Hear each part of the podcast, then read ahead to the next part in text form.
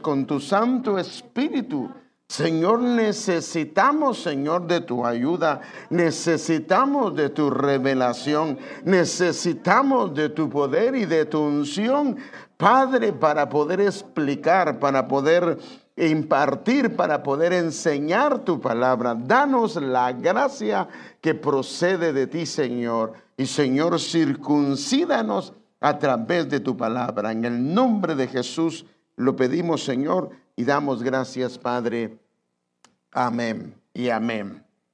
Bueno, como sabe, estamos en el año que se ha proclamado como el año de la reivindicación. Y hermanos, que el Señor nos permita poder entender y comprender la necesidad implícita que tenemos de alcanzar una estatura espiritual en el Señor.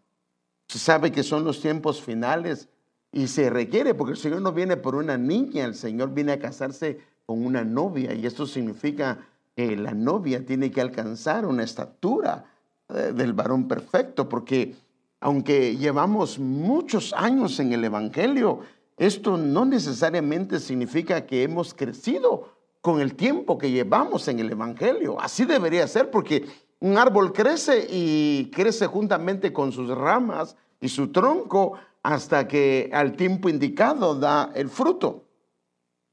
Pero no necesariamente es así en, en el ámbito espiritual. Y esto, por supuesto, es a causa de nuestra responsabilidad, porque según el capítulo 4, el versículo 11 de Efesios, esta es la finalidad de los cinco ministerios que el Señor ha puesto para desde el tiempo del Pentecostés, desde el tiempo que Él lo instituyó, Él dejó los cinco ministerios para llevar a su iglesia a una estatura, a una madurez, porque la idea es llevar a la iglesia a que se case con el Señor Jesucristo. Esto lo podemos ver muy sencillo en Efesios 4, 11 al 14. Usted sabe esta escritura porque la ha leído conmigo antes o la ha escuchado a través de diferentes siervos. Dice, ahora bien, Cristo dio los siguientes dones a la iglesia.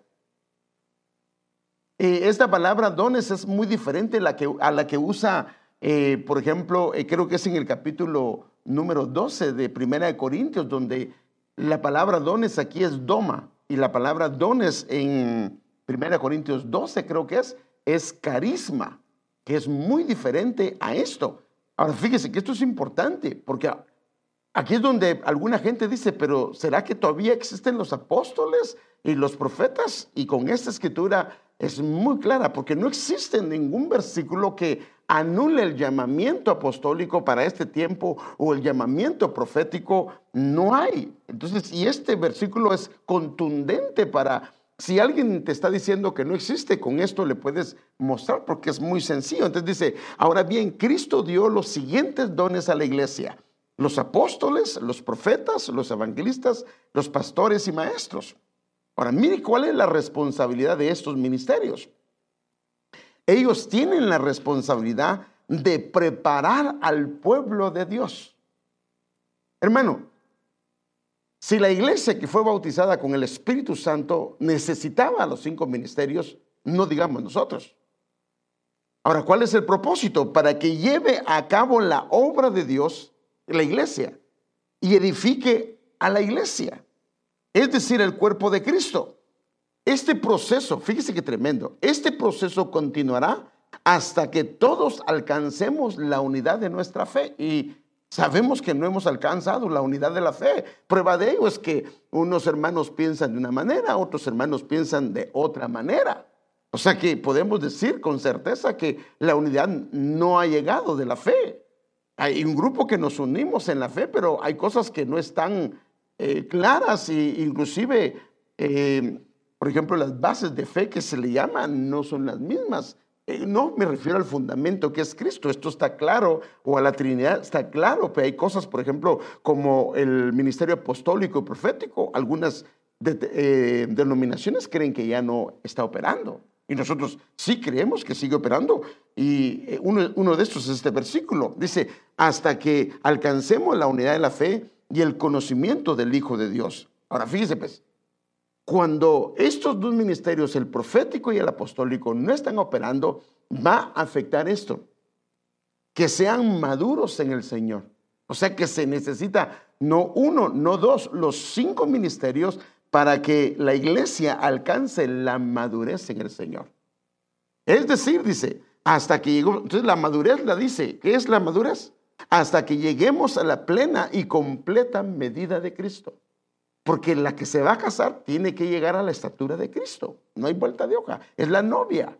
Y por eso se necesita esto. Entonces, el alcanzar la madurez es nuestra responsabilidad porque los cinco ministerios están operando. Ahora, si nosotros estamos siendo expuestos a los cinco ministerios y estamos eh, eh, absorbiéndolo, esto debería de venir porque ellos edifican, ellos eh, para que alcance la madurez, el conocimiento del Señor. Sigamos leyendo. Entonces, fíjese, pues, ahora, mire qué es la diferencia.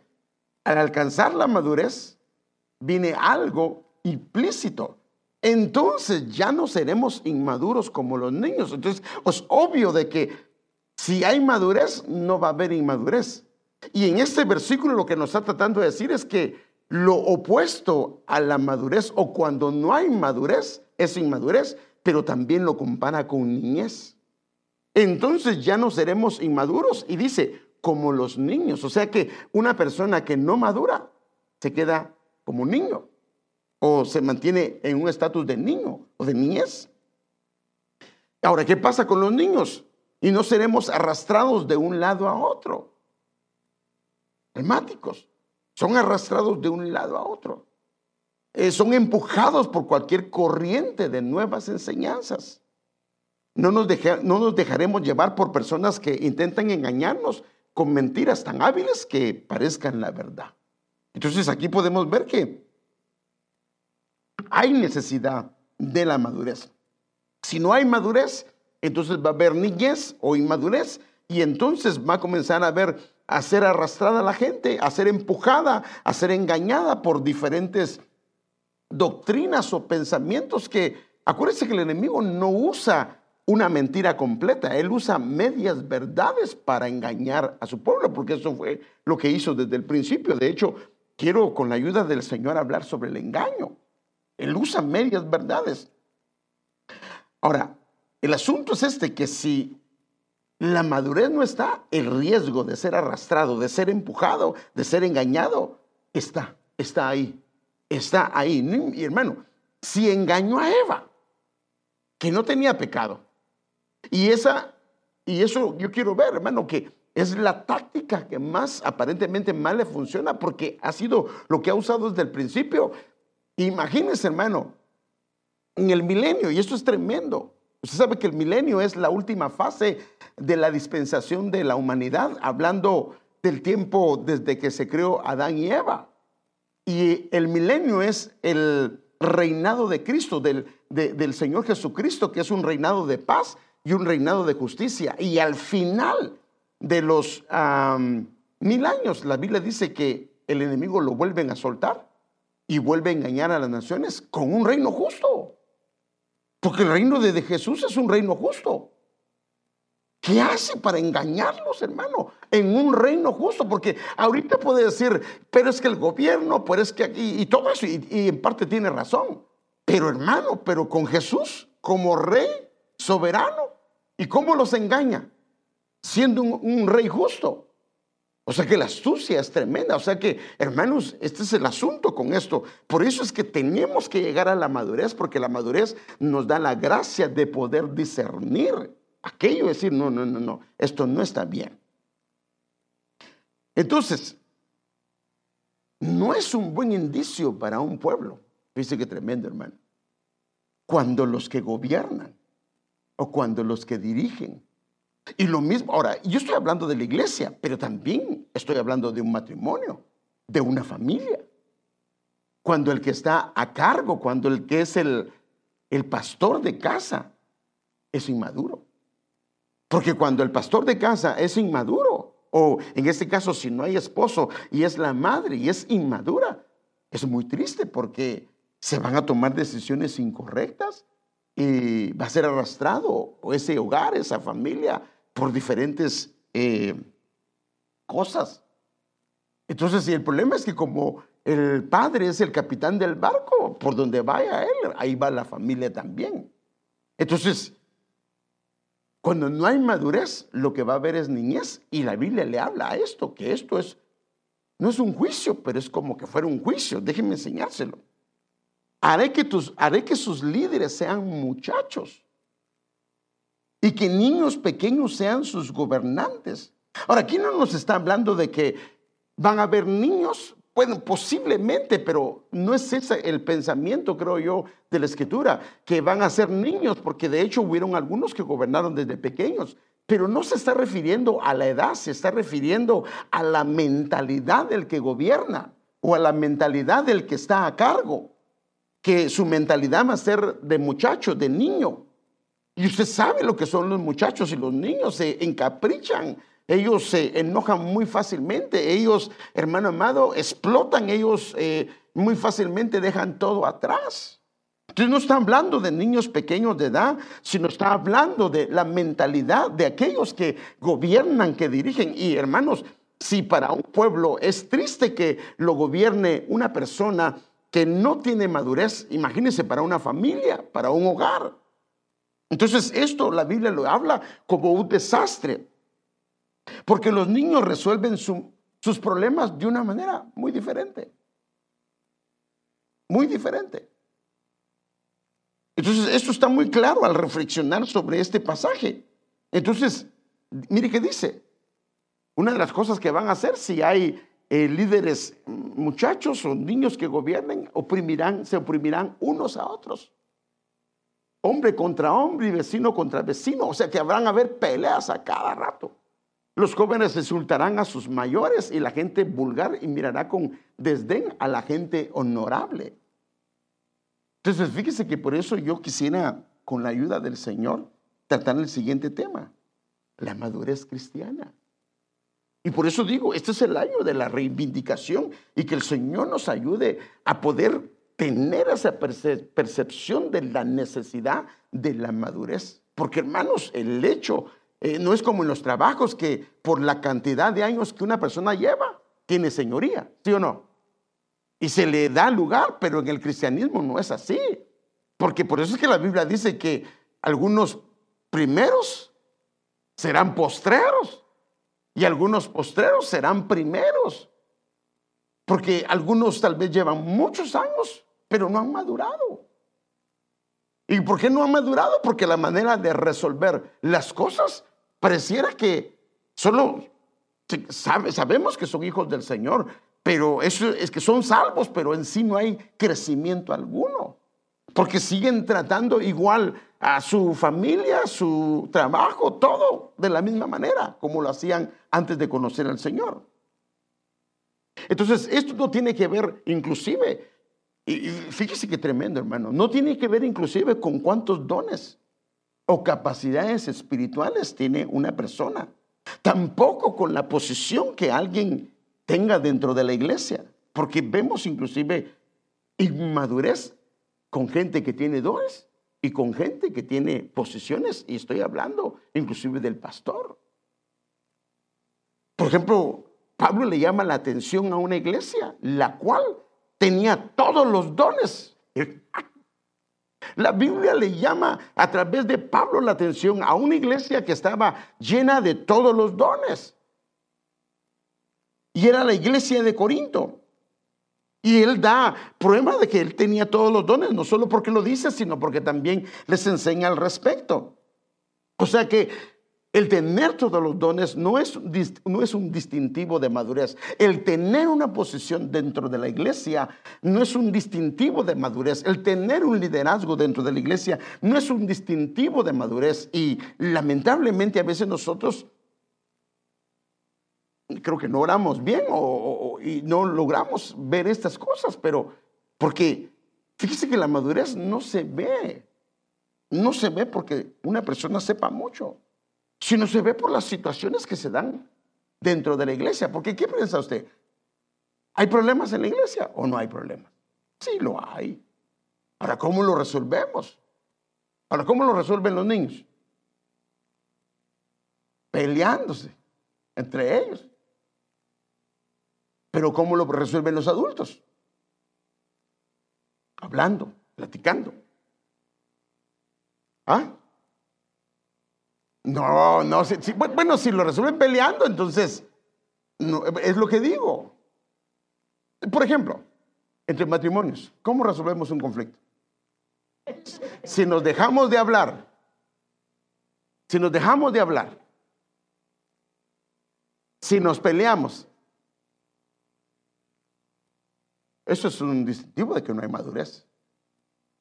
Porque no hay matrimonio sin conflictos. El asunto no es si van a ver o no van a ver, porque van a ver, sino cómo lo resolvemos. Los problemas van a venir, pero resolvámoslo, arreglémoslo. Es más, hay, hay problemas que son parte de lo que se va a dar en un crecimiento. Porque hermanos, si, si solo fuera la familia del pastor, ya hay clavos, porque de repente no se pone de acuerdo el pastor con la pastora, o con la hija, o con el hijo, lo que sea. Y cuando ya hablamos de varias familias que vienen de diferentes trasfondos, no solamente de país, sino hablando de doctrinales, porque algunos vienen de diferentes trasfondos doctrinales. ¿Sí me entienden? Entonces, a veces eso es un poco chocante, pero es parte de esto. Entonces, la Biblia, hermano amado, nos deja ver algunas formas de cómo medir la madurez y la inmadurez. Entonces, por ejemplo, mire la iglesia de Corintios, mire para que tengamos. Esta era la iglesia que tenía todos los dones. 1 Corintios 3, del 1 al 4, en la versión Dios habla hoy. Yo, hermanos, no pude hablarles entonces. Dice que tremendo, hermano. Como a gente madura espiritualmente. O sea que, perdóname, esto está hablando de que un gran porcentaje de la iglesia de Corintios no era madura. Y operaban en todos los dones sino como a personas débiles. O sea que una persona inmadura es una persona débil. Eso es lo que dice aquí. Como a niños en cuanto a las cosas de Cristo. Les di una enseñanza, les, di una enseñanza sencilla, igual que a un niño de pecho se le da leche en vez de alimento sólido. Porque ustedes todavía no podían digerir la comida fuerte. Y ni siquiera pueden digerirlo ahora. Sigamos leyendo porque todavía son débiles. Ahora, fíjese cuántas veces le menciona que son débiles. O sea que la inmadurez es un sinónimo, sinónimo de debilidad y un sinónimo de niñez. Porque todavía son débiles mientras hay entre ustedes envidias y discordias. O sea que hay cuando hay inmadurez, envidias y discordias. Y vamos a ver parte de esto. ¿Qué es discordia? Discordia es cuando hay una falta de acuerdo. Mire, vengo yo y, y, platico con Andrea alguna situación. Ella tiene su punto de vista yo tengo mi punto de vista. Pero la madurez está en cuando ella me dice algo. Y yo sé que lo que ella me está diciendo es mejor que lo que yo tengo. Y entonces, aunque yo sea mayor que ella, que le pueda decir, tiene razón, hagámoslo así. Eso es hermoso, hermano. Yo sé que el problema es que nosotros venimos de un trasfondo donde los padres le decíamos esto y esto y esto, y usted qué me va, usted qué me va a enseñar a mí. Si usted en pañales está, le decían a uno. Pues, o sea que y eran grandes, pero no eran maduros. Entonces, la discordia es el que no se ponen de acuerdo. O una, eh, entre personas que conviven o se relacionan de alguna forma. Entonces, y mire que dice la parte 6, y es que todavía son débiles. O sea, tres veces les dice que hay debilidad. Y actúan con criterios puramente humanos. O sea que en vez de entender que mi problema con Sammy tal vez está dando, ni siquiera es con él, sino que hay una entidad espiritual metida en el asunto. Se recuerda que el Señor en la cruz, que dijo él? Perdónalos porque no saben lo que hacen. Y yo la primera vez que vi esto, ¿Cómo que no saben lo que hacen? Me dije yo a mismo, a mí mismo. Si esto lo estaban crucificando. Sí, es cierto que lo estaban crucificando, pero habían potestades detrás de ellos que los estaban impulsando a hacer esto. Entonces nosotros a veces tenemos que entender que si la hermana está gritando, el hermano está gritando, pero tal vez no es él, tal vez no es ella. sino tal vez es algo que está detrás de él. Y qué hermoso es, hermano, cuando logramos agarrar la ofensa y la hacemos a un lado. Pero qué triste es cuando agarramos la ofensa, comenzamos a responder. Eso es lo que hacen los niños. O tomamos, una actitud de que ya no te hablo nunca más. También es una actitud de niños. Porque la actitud de un maduro es, si ves a tu hermano está mal, ¿qué debes de hacer? Ve y habla con él. Y dile, hermano, no sé por qué lo dijiste, pero yo no estoy de acuerdo en lo que dijiste y tal vez no veo este punto de vista. Y ya cuando el hermano o la hermana explica que uno puede decir, tenía razón hermano, no lo había visto así, perdón, te juzgué mal. Ahora, qué hermoso hermano. Eso es madurez hermano.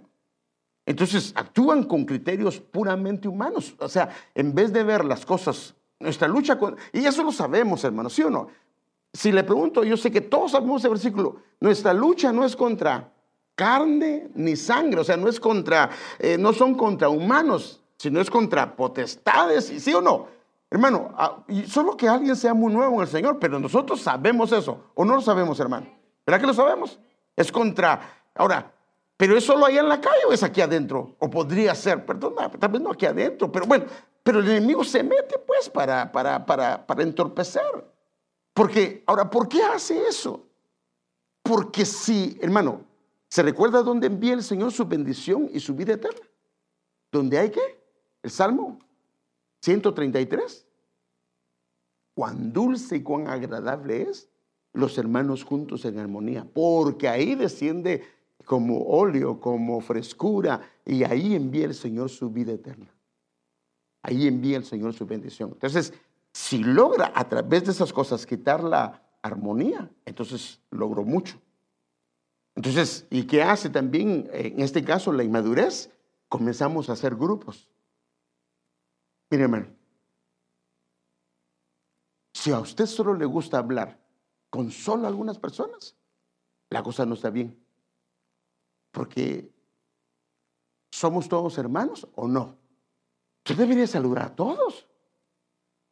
Bueno, los jóvenes tal vez no lo hacen, pero, pero nosotros deberíamos de hacerlo. Saludar a toda la gente. Ah, es que allá está el hermano, mejor me voy por acá. Entonces, ¿qué entonces? ¿Por qué lo estamos evadiendo? ¿O la estamos evadiendo? ¿Por qué no mejor le decimos, hermana, discúlpeme? Perdóneme, hermana, yo me equivoqué. O discúlpeme si la ofendí, pero yo le pido hoy delante de Dios que Arreglemos esto, somos hermanos. Somos hermanos. Y no comenzar a hacer grupos, porque el problema cuando hacemos grupos es que la cosa es que un grupo, sin darnos cuenta, comienza a hablar del otro grupo y el otro grupo viceversa. Y esto, hermano, le hace mucho daño a la iglesia. Entonces, ¿qué es madurez? Hermano, esto ya de alguna manera lo entendemos, pero déjeme ver primero la perspectiva eh, secular, la perspectiva secular de la madurez, lo que dice el diccionario es, es que es el estado de un fruto que ha alcanzado un desarrollo completo. En otras palabras, como un árbol. Ha madurado significa que está dando fruto. Cuando ya está dando fruto, significa que ha madurado. todo lo demás estaba en un crecimiento hasta que maduró. Pero fíjese, pues, yo quiero ver también que la madurez no solamente es que nos hayan salido canas. Porque si no, todos los que son canosos son bien maduros. No necesariamente, porque algunos que son abuelitos parecen niños, hermano. Y se encaprichan, hermano. Entonces, no necesariamente es eso. Entonces, por eso, y, yo creo que sí se puede llegar a la vejez sin ser niños, porque la Biblia dice que eh, varios siervos de Dios llegaron a la madurez. Eh, con, con, sensatez, hermano, con una capacidad tremenda. Entonces yo no creo que sea eh, esto, hermano, de las canas, porque yo creo que hay gente que es joven aún y es maduro. Entonces, es también el estado de una cosa que ha alcanzado su pleno desarrollo o de una persona que ha alcanzado un mejor, su mejor momento en algún aspecto, o sea, que se ha desarrollado. O sea, que un joven en su etapa podría ser maduro. ¿Sí me entender, hermano? No solo un adulto, sino un joven en su etapa, por su edad, eh, midiéndolo de esa manera, puede ser maduro. Luego se lo voy a mostrar. Eh, un periodo de la vida de la persona comprendido entre la juventud y la vejez. Aquí está hablando de algo secular. Y también es el conjunto de características. Ahora, mire, ¿de qué hablan? Eh, que se consideran propias de las personas maduras, como es una persona prudente. Cuando hablas eres prudente. A mí no me importa lo que piense la gente. Entonces no es prudente. Que oiga sus hoy le voy a dar de su propio chocolate. No, no, si no te corresponde a ti. La cizaña la tiene que arrancar el Señor, no nosotros. Entonces, eh, se, se caracteriza por prudencia, por buen juicio. Buen juicio, no mal juicio, porque si andamos acá rato mandando al infierno a la gente, entonces eso no es buen juicio. Esto es mal juicio y sensatez. Ahora fíjense, ahora veamos algunas perspectivas bíblicas de la madurez. Lo voy a ver primero con algunos versículos y luego voy a ir viendo y desarrollando esto un poco mejor. Mire, aquí dice Hebreos 6.1. Así que dejamos de repasar una y otra vez las enseñanzas elementales acerca de Cristo. En otras palabras, es una persona que, fíjese que por eso en la iglesia es importante que si usted quiere servir, debería de pasar por la doctrina básica. Porque la doctrina básica lo que hace es que nos da solidez, nos da fundamento. Eso es lo que, la idea de la doctrina básica o las instrucciones básicas es para que la gente no sea llevada por doctrinas, por vientos de doctrinas. Entonces, así que dejemos de repasar una y otra vez las enseñanzas elementales acerca de Cristo. Si no logramos pasar de esa etapa, lo que dice aquí. Por el contrario, sigamos adelante hasta llegar a ser maduros en nuestro entendimiento. Entonces el entendimiento viene por el conocimiento de las cosas que el Señor nos da. No puede ser que tengamos que comenzar de nuevo con los importantes cimientos acerca del arrepentimiento de malas acciones, hermano, eso no está bien lo que está haciendo. Pero muéstreme en la Biblia que no está bien. Hermano, pues está dañando a todas luces, está mal. Hermano, por favor, no se desanime. Tenga fe en Dios, hermano. Con cosas que son básicas, hermano. Que ya nosotros deberíamos estar animando a otros. Esto es tal vez para los nuevitos, pero para nosotros ya las malas acciones, malas actitudes deben de ir eh, poniéndose de una manera correcta. Ya no podemos estar vengándonos los unos a los otros haciendo tropezar. Eso solo es de niños, hermano. Ya nosotros estamos para ayudarnos, porque si el hermano está construyendo, yo colaboro, porque yo entiendo que él está construyendo el reino de Dios, parte de, en, el reino, en la iglesia, el cuerpo de Cristo. Entonces yo colaboro con él, no para que su trabajo se vea eh, mal, sino para que el trabajo se vea excelente, porque a la larga estamos trabajando para el reino, no para alguien en particular. Entonces, esto es importante. mire, otra versión de este pasaje. En consecuencia, esta es la versión de la palabra, en consecuencia, demos por sabido lo que se refiere al ABC, o sea, lo, básico de la doctrina cristiana, y recuperemos de lo que es eh, propio de adultos o de maduros. No es cuestión de volver a insistir en cosas tan fundamentales como la renuncia a una vida de pecado, hermano, eso no está bien, o la fe en Dios. Pero déjenme ver otro pasaje con, de la perspectiva bíblica de lo que es la madurez. Sin embargo, hablamos sabiduría entre los que han alcanzado madurez. O sea que en otras palabras, es un hombre o una mujer sabia. y, el sabio, sus palabras son dulces. La sabia, sus palabras son dulces, son prudentes, son medicina, traen salud hacia su pueblo. Entonces se comienza a hablar sabiduría entre los que han alcanzado madurez. Otras versiones dice, los que han alcanzado ser completos, perfectos, maduros, bien desarrollados. O sea que son gente que la gente se puede apoyar en ellos y los pueden llevar. Pues yo no te voy a ayudar si apenas me ayuda. No, no, no, ayuda a la gente, está dispuesto. Hermano, ¿me puede orar por mí? Ah, pues sí, ora vos y yo pues, tengo que orar. Sí. Si vos también puedes orar. No, hermano, si le está pidiendo ayuda pero no una sabiduría de este mundo, sino que una sabiduría en misterio. Luego lo vamos a ver, pero no hoy, si no quiero solo verlo. Mire otro, el alimento sólido es para los que ya han alcanzado la madurez, o sea que el que alcanza madurez o el que está en ese proceso de madurez no tiene problemas con estar leyendo su Biblia, en el Antiguo Testamento. Porque el Antiguo Testamento es como las verduritas, por decirlo de esta manera. Cuando pasa por Levítico, ¿qué hace todo el mundo? Se pasa de... No, va, bien en va bien en Génesis, va bien en Éxodo, pero ve Levítico. Pase, salta todo en solo y sigue el otro. Eso, no, eso lo hace la gente que es niña, porque los niños que andan buscando. No, no yo no quiero verduras, le, conviene, pero no quiere nada de eso. Pero los maduros. ¿Y, ¿O qué pasa cuando pasa con las genealogías? Teresa, ¿ves? Porque hay, hay genealogías que son como de dos o tres capítulos, se la pasa de un solo. Ya, eso ya me lo sé. Dice, ¿qué, qué sé yo con este tatarano? Hasta se le traba la lengua, ya no quiere decir nada. No, hermano, es que mire, ¿por qué dejaron las genealogías? Porque el Señor lo que quiere. Por ejemplo, por ejemplo, hay una cita, fíjese que hay una cita tan tremenda, que comienza el pasaje, pero son un capítulo grandísimo que son 12 que comienzan a dar, todos dan lo mismo. ¿Y por qué? ¿Por qué? ¿por qué no solo dice, y todos dieron esto y esto y esto? sino que comienza uno por uno. Porque el Señor cuando ofrendamos nos apunta individualmente. Cuando le damos a Él, cuando le servimos, está en un libro de las memorias individual para cada uno. Y Él lo dejó escrito para que nos demos cuenta que Él se da cuenta y a Él le agrada. Entonces, fíjese, el alimento sólido. Entonces, los que comienzan a leer la escritura, hermano, y comienzan a comerse la escritura, ya no porque el pastor le esté diciendo que lea la Biblia. Hermano, usted está leyendo la Biblia. Ay, hermano, es que usted sabe, yo no, nunca me enseñó mi papá, mi mamá. Y no, ya ha entendido la necesidad que tiene de eso. Y entonces, sin que le esté empuchando, comienza a leer la Biblia. Entonces, fíjense, fíjense. Algunos llevan con nosotros más de seis años.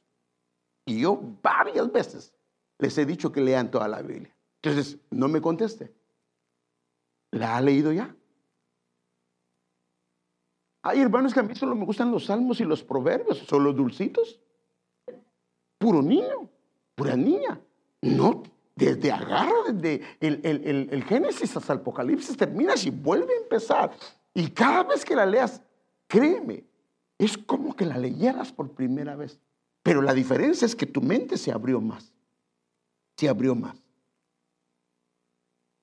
Fíjese, yo, yo a alguna gente le he dicho, pero especialmente cuando comienzan o cuando los ayudo, le digo, ok, te voy a ayudar. Lee la Biblia y anota y me hablas. Cuando tengas preguntas. No me hace ninguna pregunta. Dije, puchis, nos salió un Pablo aquí, ¿verdad? Ya se lo entiende todo, o, la, o ella lo entiende todo, porque no hace ninguna pregunta o no está leyendo nada. O no está leyendo nada. Porque si está leyendo la Biblia y piensas, y yo pienso, vamos a tener preguntas en la escritura. Entonces, alimentos sólidos para los que han alcanzado madurez, para los que pueden discernir. Ahora, ¿qué hacen ellos? Disciernen entre el bien y el mal. Pueden discernir, no, no, eso no está correcto. Y han ejercitado su capacidad de tomar decisiones, las prioridades, saben cuáles son. Hermano, por favor, mire, venga a la iglesia, porque está trabajando tanto. No, no tiene que decirle eso porque sabe que el trabajo se lo dio el Señor y a Él le debe todo esto. Pero bueno, déjeme darle otro. Ahora, esta es una perspectiva, fíjese pues, de alguien inmaduro sea, primero vimos la perspectiva bíblica de alguien que madura y ahora la perspectiva bíblica de alguien inmaduro. Inmaduro es sinónimo de niño, ¿ok? Sus moderadores fueron de corto poder, o sea que en mi, pueblo dicen llamará de tusa, porque la tusa es, ¿cómo le llaman a la, que le sacan a la, al elote, va? A la hoja de elote, pero ya se seca y usted le pone fuego y se, pero hace llamará, pero así mismo se acaba. Desde allá le dicen llamará. Entonces dice, tus moradores fueron de corto poder. Y dice, hermano, vamos a estar aquí. ¿Y dónde está el hermano fulano que era el que estaba motivando que viniera? Ay, hermano, usted sabe, la carne es débil. Fueron acobardados y confundidos. Viene el chupacabras y le da miedo. Se confunden a cada rato. Vinieron a ser como la hierba del campo. Ahora, miren cómo lo compara. Como hierba del campo, como hortaliza, como heno de los cerrados. Marchitado, se queda, se quema, se, o marchitado, o sea que se quema, se seca antes de su madurez. No llega a la madurez. Se marchita. ¿Por qué? Porque las pruebas, las luchas, lo que hace el hermano, lo que hace el fulano, no, y deja y abandona todo. Entonces, esta es una, ah, es una figura de una inmadurez, que está en la Biblia, se lo estoy mostrando. Ahora, la madurez se puede evaluar acorde también a la etapa en la que una persona está. No necesariamente porque sea adulta, es madura, sino que un niño inclusive puede ser maduro en su etapa y en su edad. Un joven puede ser maduro en su etapa y en su edad. Y se lo voy a mostrar porque la Biblia lo muestra. Por ejemplo, mientras tanto el niño Samuel, ¿era niño o no era niño? Hermanos, y servía al Señor ayudando a Eli. Los hijos eran más grandes que él, los hijos de Eli, omnifines eran más grandes que él, eran inmaduros y agarraban las ofrendas como al Señor no le agradaba. Y este joven que era muy pequeño, algunos creen que era de 5 a 7 años, hermano, y ya servía, porque aquí lo dice la escritura, le servía al Señor y ayudaba a Eli. Hermanos, mire, yo pienso que esa es labor de los padres de decirle a sus hijos, y a sus hijas, hijo, ayude, colabore. Mire, cuando levantamos las sillas, le están sirviendo al Señor. ¿Qué hacen los niños? ¿Qué hacen los jóvenes cuando están levantando las sillas? Hermano, una pregunta eh, eh, que le tengo que hacer de la Biblia. Aquí no es preguntas, ahí es para levantar sillas. No sé si quiero aprovechar. ¿No será que lo que no quiere hacer es levantar sillas? ¿O no quiere aspirar? Entonces yo veo, hermano amado, que la madurez se puede tener en diferentes etapas. Mire, yo me he asombrado acá con los de la alabanza, algunos, y le, digo todo esto porque he visto la fidelidad en el ministerio de la alabanza, aún siendo muy jóvenes o muy niños, teniendo responsabilidades de un adulto, pero ahí está, no faltan, no fallan. Y les dice Andrea, y, tienes que aprender a adorar. Te quiero ver aquí abajo saltando y cantando y brincando para el Señor. Y lo hacen. Tremendo, hermano. O sea que en su etapa hay madurez. Te fijas, ¿qué parámetros bíblicos podríamos usar para evaluar el grado de madurez de cada uno de nosotros? Porque aquí la Biblia es clara cómo podemos evaluar el grado de madurez que hay en nosotros. Porque aquí es el asunto. Ahora, ¿por qué tenemos que evaluar nuestra madurez? La Biblia dice, nos habla que evaluemos nuestra fe. Sí, sí. ¿Alguien me puede buscar ese, examina, hay, un versículo que dice que examinemos nuestra fe, o eh, otra versión dice que evaluemos nuestra fe. Sea, en otras palabras está diciendo, evalúate cómo estás, porque eso nos hace ver dónde estamos. Ahora, ¿por qué es importante? Alguien me puede, ayúdeme por favor, ayúdeme a predicar como dice el apóstol. ¿Por qué es necesario evaluar la madurez que hay en nosotros. Deme una, razón importante por qué debemos de evaluar la madurez. Para ver dónde estamos. muy bien. Para ver si vamos creciendo. El grado de santidad. ¿Tienes el versículo? Ahorita, podemos, ahorita lo voy a seguir. Sí, es uh, 2 Corintios 13, 5. Dice, poneos a prueba para ver si estáis en la fe examinaos a vosotros mismos o no os reconocéis a vosotros mismos de que Jesucristo está en, está en vosotros, a menos de que en verdad no paséis la prueba. Gracias, mi hijo. Gracias por todos los hermanos que dijeron por qué razón necesitamos evaluar la madurez. Pero todo eso que dijeron es muy bueno y yo creo que es, es, eh, corresponde a eso. Pero yo creo que la razón por la que necesitamos que evaluar la madurez es para que nosotros nos veamos si nos hace falta, porque la que se va a casar tiene que ser madura. Por eso tenemos que ver nuestra madurez.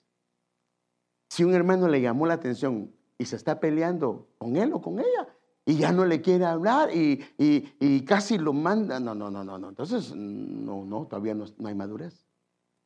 Si ya no quiere venir a la iglesia porque un hermano le habló mal, no hay madurez. No hay madurez. Bueno, espero que usted no haga eso, ¿verdad? Mm, ya no voy a diezmar para que sienta. ¿Por qué me echa a mí la culpa? A ver si se va a Guatemala ahora. No, no puede hacer eso. Eso no es correcto. Eso es inmadurez. Mire, mire, aquí, ahora se lo puedo contar porque ya no se hace. Pero fíjese que antes había una práctica aquí que yo no me había dado cuenta. Al final me di cuenta yo porque le dije a mi esposo, ¿por qué no te venís? Lo que pasa es que tengo que dar cambio. ¿Cambio de qué? Le dijo. Es que los hermanos ofrendan y dicen ahí, pongo cinco y deme dos de cambio. ¿Cómo está, ¿Cómo está la cosa? Si es que los hermanos vienen acostumbrados a que se pide, ellos solo echan tanto y, y bueno, y para pensar, como ahí se echa revuelto, ¿y cómo sé yo que eché uno de a cinco? ¿O de una de a diez? Y yo tuve que llamar la atención y, le agradezco al Señor porque en esa área maduramos. Les dije yo, hermanos, esto es como, porque como se ofrendaba en la iglesia era que se traía el cordero, te ponía en el altar y se quemaba completo al Señor. Así es el diezmo. Pero imagínense, pone el cordero y dice, pero él le encargo que me dé la pata de regreso, ¿ok? ¿Cómo cambio así? Me gustan los dientes y me los devuelve, por favor. Eso no se puede hacer. Bueno, yo lo miré como una mala práctica, pero, pero le agradezco al Señor porque ya no lo volvieron a hacer. Yo lo enseñé. Eso no está correcto. Si dice la ofrenda que se queme en el altar, no puedes decir y reclamar que te la den. Entonces, ¿Cómo podemos evaluar nuestra madurez, pero desde la perspectiva bíblica? Entonces déjenme verlo como un pasaje. 1 Corintios 13, 11. Cuando yo era niño, hablaba como niño, pensaba como niño y razonaba como niño. Entonces vemos tres cosas. ¿Cómo hablamos? ¿Cómo pensamos? Y cómo razonamos. Ahora los niños hablan para pensar. Perdón, ah, cuando hablan piensan. Ellos dicen lo que se les ocurre. Por eso es que los niños a veces nos ponen en vergüenza porque eh, teníamos algún proyecto y, terminan sacando la sopa de lo que no debería de saber nadie. ¿Sí o no? ¿Quiénes saben que, que todos se? Mire, yo me recuerdo un día, iba con unos hermanos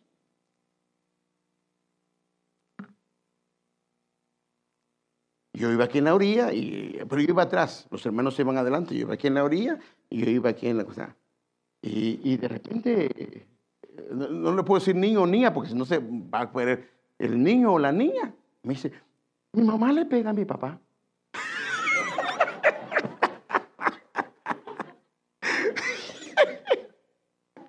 Padre Santo, y los dos adelante van a testificar de las cosas del Señor normal. ya, ya, no quise decir porque me dijo, ya mero le pregunté, pues contame cómo fue la cosa, cuándo le pegó, pero, pero ya no quise preguntar. Porque los niños, entonces, si nosotros hablamos sin pensar, sin saber a quién vamos a ofender, sin a quién nos arrastramos, no. El maduro piensa antes de hablar. Mm, dice, no, no, eso lo va a ofender. No, eso no está correcto. Mm, no tuve un sueño de él o de ella, pero no se lo voy a decir, lo voy a preguntar al pastor qué piensa. Porque no quiero, de repente es algo que no está bien. Porque imagínense que, hermanos, a veces hay sueños, hay sueños que son del Señor, hay sueños que no lo son. Eso tenemos que entenderlo, hermano. A veces, eh, pues, imagínense, hermanos, que fíjese que yo vi al hermano con otra hermana o con otro hermano, hermano, y le va a decir eso a la, hermana o a la hermana, ¿qué cree que va a pasar? se va a volver un gran problema dentro de la iglesia. Entonces, fíjese, ves, hablan como niños, piensan como niños y razonan como niños. Pero entonces el, el, maduro comienza a hablar no como niño, no como un maduro. Comienza a pensar no como un niño. Ve un problema y trata de resolverlo, no de involucrarse en el problema. Porque mire, ¿cómo nos damos cuenta nosotros? Mm venga, Andrea, porque ella no, se, ella no se enoja conmigo.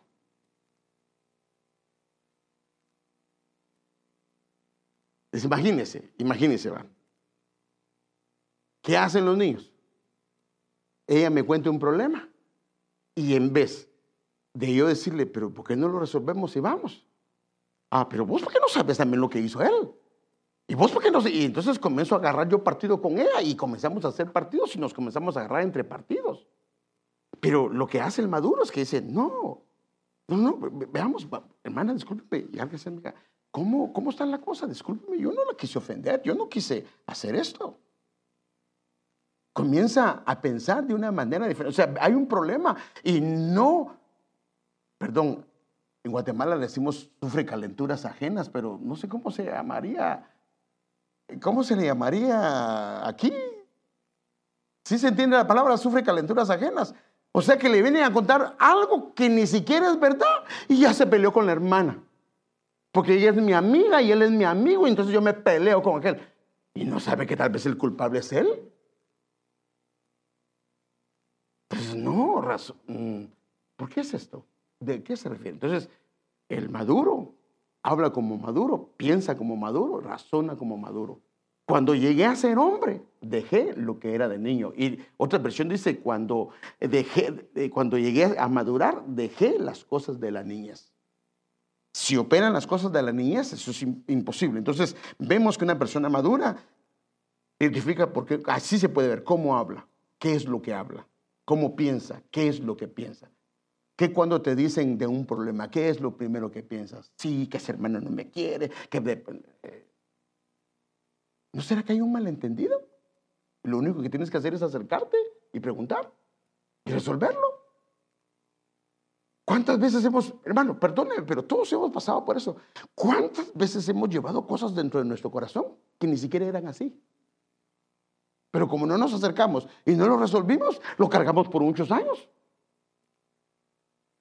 Por cómo razona, cómo reflexiona aquellas cosas. Entonces, pero se me terminó el tiempo, hermanos. Eh, hermanos, no seáis niños en el modo de pensar. Sed niños en la malicia, pero sed maduros en el modo de pensar. Pero yo me quiero adelantar. Entonces, actitudes y conductas de la inmadurez espiritual. Por ejemplo, cuando oímos que están bendiciendo, que están alabando, que están honrando, ¿qué sucede en nuestro corazón?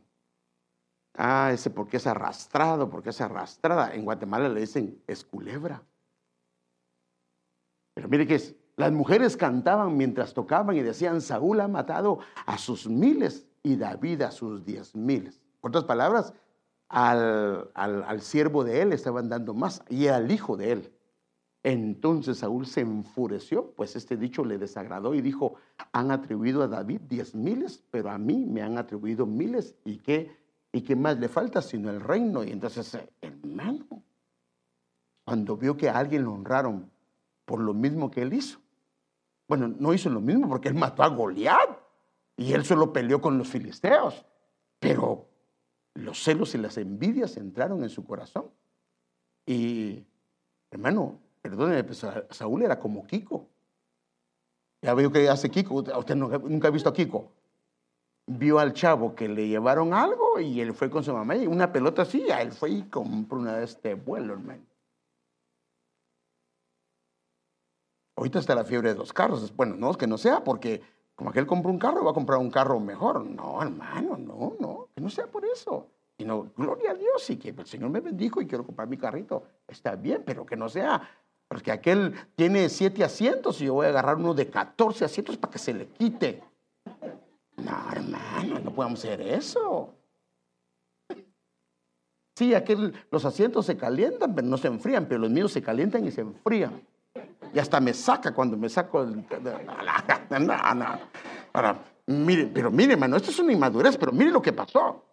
De aquel día en adelante, Saúl miró a David con recelo. Y aconteció al día siguiente que un espíritu malo de parte de Dios se apoderó de Saúl. Y este deliraba en medio de la casa mientras David tocaba el arpa con su mano. Como de costumbre, Saúl tenía la lanza en la mano. ¿Sabe qué es el problema? Saúl perdió su propósito porque dejó de reinar y se enfocó en perseguir a David. Lo que Dios tenía para él lo perdió a causa de este problema. Se volvió como un niño y fue detrás, fue detrás, fue detrás. Los celos y las envidias son distintivos de la inmadurez. Entonces, eh, bueno, pero esto, hermano, ya, ya se me pasó el tiempo. Solo y con esto quiero terminar para que tengamos una idea de cómo es eh, la madurez y la inmadurez. Y aquí podemos de alguna manera evaluarnos de cómo estamos. Fíjense. Pues.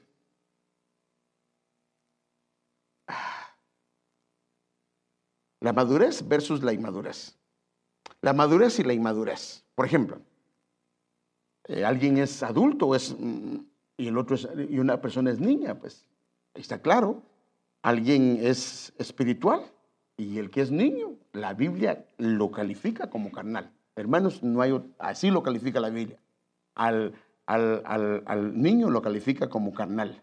Perdón, al, el, adulto come comida sólida, el niño come solo leche.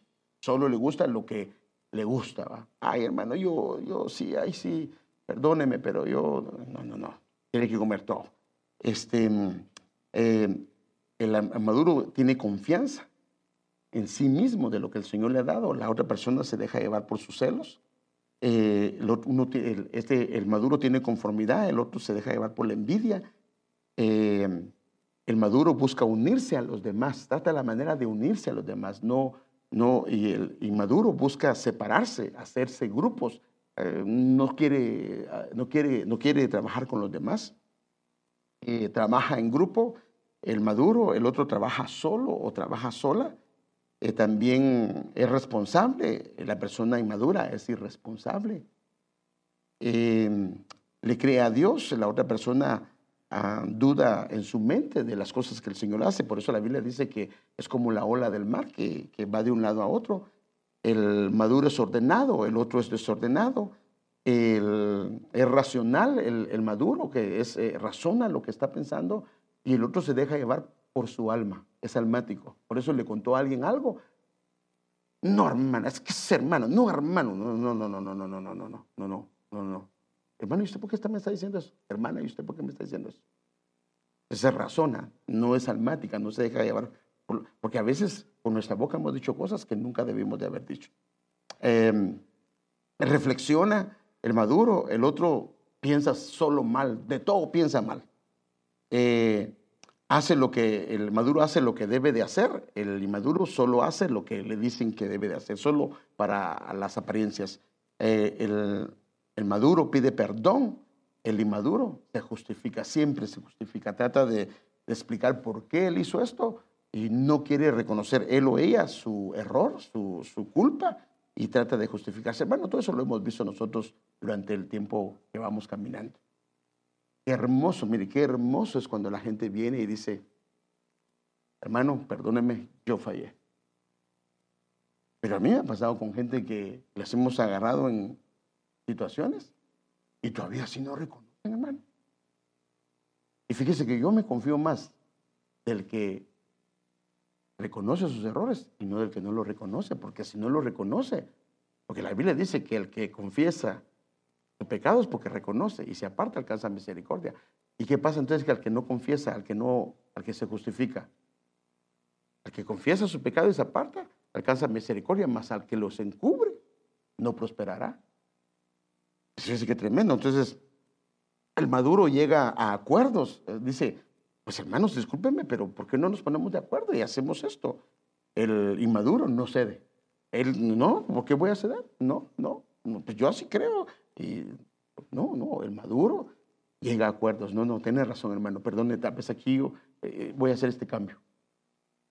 El inmaduro busca la, el maduro busca la armonía, el inmaduro busca, se aparta, el maduro sabe escuchar. Fíjese qué tremendo, hermano.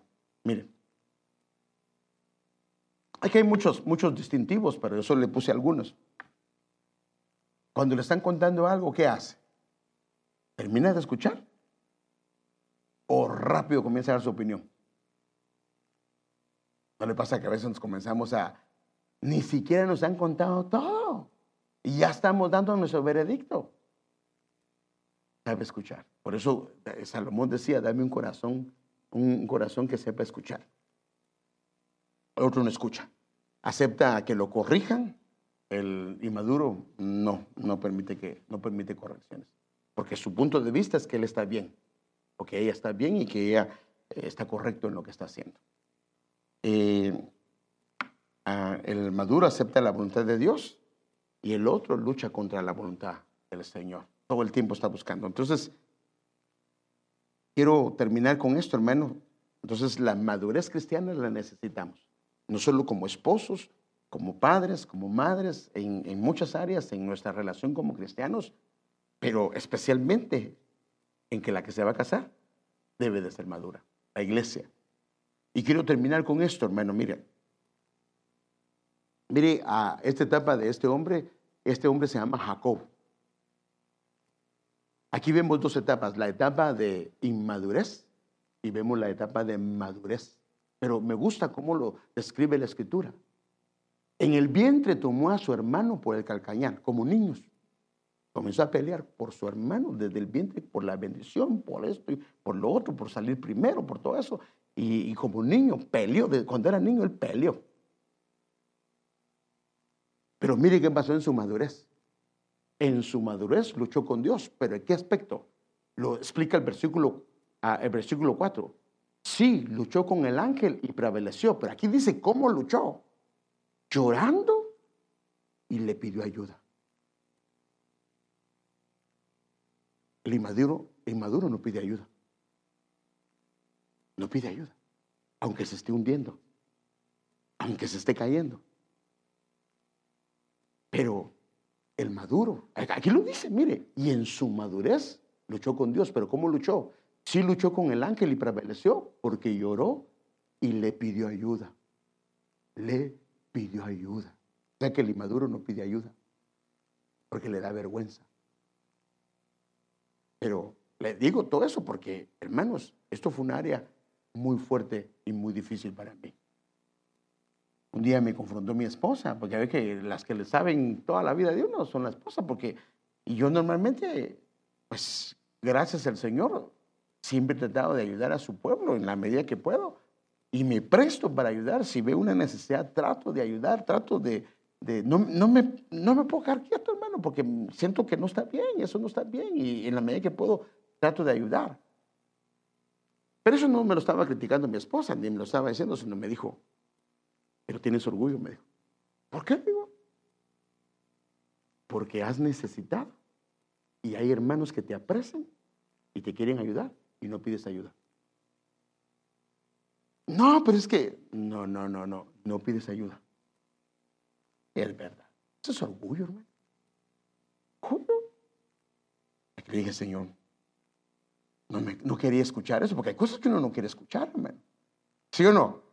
Hay cosas que a uno le que, dígame, si, como dijo aquel, dígame licenciado, licenciado. Así le, dígame siervo, siervo. Pero hermano, hay veces que no necesita que le digan la verdad. Claro, siempre con amor y cariño, ¿verdad? Es, no, me dijo, eso es orgullo. Eso es orgullo. Ya me comencé a examinar y dije, sí, es orgullo porque necesitaba ayuda. Necesitaba ayuda. Es mire este hombre, hermano. Lloró y le pidió ayuda. ¿Y qué pasó? En Betel, en la casa de Dios, como le pidió ayuda, lo encontró. Y ahí, dice, él, Jacob, habló con nosotros, con el Padre, con el Hijo y con el Espíritu Santo. Y sabe qué hace el Señor y le dice a él, mire qué tremendo hermano. Le dice el Señor, ¿cuál es tu nombre? La pregunta es, ¿sabía Dios el nombre de Jacob o no lo sabía? Sino lo que él estaba tratando de decir es, dime cuál es tu problema. Hermano, ¿cuál es su problema? Bueno, mire, bueno, la verdad es que no es tan grave. Hermano, se está hundiendo la familia. No, hermano, estamos mal. eso es lo que tenemos que decir. Hay hermanos que yo no soy negativo. Sí, pero si estamos mal, estamos mal. Tenemos que verlo como, como son las cosas. Pues fíjese qué tremendo. Entonces le dijo, ¿cuál es tu nombre? Porque lo que quería el Señor es que reconociera su problema y le dijera, yo soy Jacob y yo soy el engañador. Yo soy el que agarra por el talón a su hermano. Es cuando el Señor le preguntó, ¿cuál es tu nombre? Le estaba diciendo, ¿cuál es tu problema? Entonces por eso dice, lloró y le pidió ayuda Y como le pidió ayuda, lo encontró. A tal grado que la Biblia dice, hermano, él le ganó a Dios. Imagínense, hermano. Así dice. ¿En qué aspecto le ganó? Le ganó porque le lloró y el Señor su corazón se quebrantó y le terminó cediendo. Y, sí se aferró, hermano. Hermano, si usted ve el encuentro este, porque este solo está haciendo un resumen, pero dice que el ángel le decía, suéltame. Y él dice, no, yo no te suelto, porque había necesidad en su corazón. Nosotros pedimos algo y, bueno, yo sabía que Dios no me iba a contestar. Mi hermano se aferró. Así dice la Biblia, hermano, que vino el ángel, yo creo que era tipo Messi, lo agarra, ¡pa! Aquí, hermano. Hermano, así dice, bueno, no de Messi, eso no, no, no, pero sí lo agarró y le dio y lo dislocó. Así dice la Biblia, hermano. Y no lo soltó. Entonces, él, él, se dio. Entonces, en Betel, Betel significa casa de Dios, o casa, y lo encontró. Entonces, hermanos, una de las características del maduro es que pide ayuda. Y Dios es un Dios misericordioso. Hermano, lo que Dios quiere es que vengamos con ese Padre, ya regué. Estoy mal, necesito tu ayuda. Yo no puedo salir solo. Y por eso estaba aquel hombre en el pozo. Decide, pacientemente esperé. Pero él oyó mi clamor y me sacó del pozo de la desesperación. Me puso sobre la roca y puso cántico nuevo en mi boca. Pues Dios quiere sacarnos de ahí, pero quiere oír que le pidamos ayuda. No porque Él no sepa, sino porque al pedirle ayuda estamos quebrando con el, orgullo de nuestro corazón y, y, diciéndole, Señor, ayúdame, por favor, ayúdame, socórreme, Señor. Yo necesito tu intervención sobrenatural. Entonces, uno de los caminos para la madurez, hermano amado, es el arrepentimiento, el decirle, Señor, ayúdame, el decirle, Señor, reconozco que yo solo no puedo. La dependencia del Señor es un camino hacia la madurez. Amén. Incline su rostro, hermano. Padre, estamos agradecidos contigo por tu amor, tu bendición, tu misericordia. Señor, ayúdanos. Señor, reconocemos que necesitamos madurar. Señor, reconocemos que la mayoría de los que estamos aquí llevamos años dentro de la congregación o años en el camino cristiano y por X o Y razón, Señor amado, hay cosas o etapas de nuestra vida que no hemos madurado. Tal vez en algunas áreas hemos madurado, pero en otras no hemos madurado. Y sabemos que la novia tiene que estar Señor madura en su ropa interior, en su ropa exterior, eh, ella físicamente, haber pasado por óleo, por ungüento, Señor amado. Y hoy queremos pedirte, por favor, que nos ayudes. Señor, reconocemos nuestra condición, reconocemos que necesitamos ayuda, reconocemos que a veces nos comportamos como niños, a veces, Señor, nos comportamos en niñez, Señor, sabiendo que ya no deberíamos de hacerlo, Señor, pero reconocemos esa debilidad en nosotros, pero no queremos estar más en ese ambiente de inmadurez, Señor, sino queremos, Señor, madurar Padre amado, que es ponernos, Señor, como la vara de Aarón, que maduró en una noche, que maduró y dio fruto en una noche, Padre, lo pedimos, lo suplicamos, Señor. Y te pedimos perdón por nuestros errores en nuestra inmadurez, porque hemos tal vez hecho daño en nuestra inmadurez, Señor, por favor en la terquedad de nuestro corazón. Hoy nos hablaste, Señor, que no quieres que tengamos un corazón terco, un corazón inmaduro, un corazón duro. Sabemos que eso es parte de la inmadurez. Por favor, no tenemos, no queremos nada que ver con una dureza de corazón. Circuncida nuestros corazones y danos una madurez, porque Señor, queremos casarnos, queremos ser la novia, queremos ser parte de esa novia, no queremos nada que ver, Señor, con quedarnos en este lugar. Queremos con nosotros y nuestros hijos ascender, ser transformados, Señor. Pero sabemos que está vinculado a la madurez. Por favor, hoy te rogamos, Señor, que lo que no hemos logrado, Señor, por tantos años, Señor, en el camino, Señor, que se apresure, que se acorte el tiempo, Señor. Que Padre amado, acortes el tiempo de madurez, Señor. Y hoy te suplicamos tu ayuda. Te rogamos tu ayuda, Señor. Señor, solos no podemos, Señor. Lo reconocemos. Lo hemos intentado, pero no podemos, Señor. Necesitamos tu ayuda, Señor. Necesitamos tu intervención. Necesitamos un cambio de nombre, un cambio de carácter, un cambio de conducta, un cambio de nuestros cimientos, un cambio de nuestra genética, Señor. Y por eso clamamos hoy, suplicamos, lloramos delante de tu presencia, pidiendo tu auxilio, pidiendo tu socorro, pidiendo, Señor, tu intervención en nuestras vidas. Señor, ten misericordia, ten misericordia, Señor. Te lo suplicamos, Señor, en el nombre de Jesús de Nazaret, en el nombre de Jesús de Nazaret. Ten misericordia, Señor. Ten misericordia. Ten misericordia, Señor. Ten misericordia. Cantemos.